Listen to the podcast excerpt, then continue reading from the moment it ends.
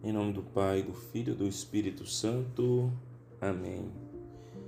Eu sou o Padre Gilberto Galdino, hoje, dia 13 de janeiro, primeira semana do Tempo Comum. Nessa Santa Liturgia, nós contemplamos o Evangelho de São Marcos, capítulo 1, versículo 40 a 45. Contemplamos a cura de um leproso. Jesus realiza este grande milagre. Este grande milagre na vida daquele homem que se arrastava devido à gravidade dessa doença, que naquela época não tinha cura. Nosso Senhor sempre está disposto a realizar milagres, obras estupendas, conceder graças, inumeráveis graças. Vemos muitas vezes a ação de Deus essas curas físicas, mas os principais milagres que devemos pedir para a nossa vida e para a vida de muitos é a conversão de coração, a santidade de vida e a vitória do pecado. A lepra era uma doença que excluía o homem da sociedade. O pecado também exclui, mas exclui do reino dos céus. Também a lepra poderia causar a morte física. Já o pecado pode também causar a morte, mas a morte eterna. E o desejo de Jesus é a nossa salvação. Por isso que pela atitude do leproso, ao suplicar-lhe, dizendo: Se queres, tens o poder de purificar-me. Jesus encheu-se de coração e, estendendo a mão sobre ele, tocou, dizendo: Eu quero, fica purificado. Portanto, é o desejo de Deus de curar não somente as nossas doenças físicas, mas especialmente as nossas doenças espirituais, porque foi para isso que nosso Senhor veio para nos levar à salvação, para nos levar à santidade de vida, para nos purificar em tudo. E por isso nós devemos fazer como este leproso, suplicar, ajoelhar-nos e pedir por isso, muito importante a nossa oração diária. A oração que é fundamental para alcançarmos as graças de Deus.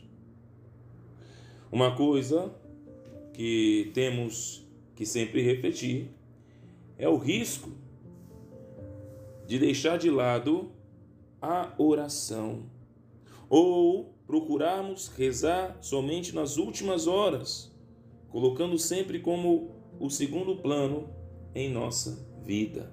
É um grande perigo para o nosso coração, porque podemos, infelizmente, endurecendo este nosso coração. Por muitas vezes, os golpes da vida podem nos converter, mesmo sem nos dar conta. Mas pode também causar na pessoa uma desconfiança, uma insensibilidade, o pessimismo, a falta de esperança. Devemos pedir ao Senhor que nos torne conscientes desta possível deteriorização interior. A oração também vai ser uma ótima ocasião para fazermos um exame de consciência, estarmos serenos para nos deparar com a nossa vida, onde podemos ver todas as circunstâncias que a rodeiam. E por isso é muito importante ler os diversos acontecimentos à luz dos evangelhos, para descobrirmos que aspectos necessitam para uma verdadeira conversão. E é o mais importante que nós devemos trabalhar: conversão, santidade de vida. Tomara que peçamos a nossa conversão com a mesma fé e confiança com que o leproso se apresentou a Jesus. De joelhos, suplicava-lhe: Se queres, tens o poder de purificar-me. Se queres, tens o poder de me salvar, de me santificar. Se queres, e o nosso Senhor Jesus Cristo, Ele quer. Por isso devemos pedir, ainda mais se está difícil, largarmos os nossos pecados de estimação, largar aqueles pecados que mais nos atrapalham e ofendem o coração de Jesus. Ele, nosso Senhor, é o único que pode tornar possível aquilo que por nós próprios resultaria impossível. Desejamos que Deus atue com a sua graça em nós, para que o nosso coração seja purificado e dócil no seu agir, seja cada dia mais um coração à imagem e semelhança do coração de Jesus.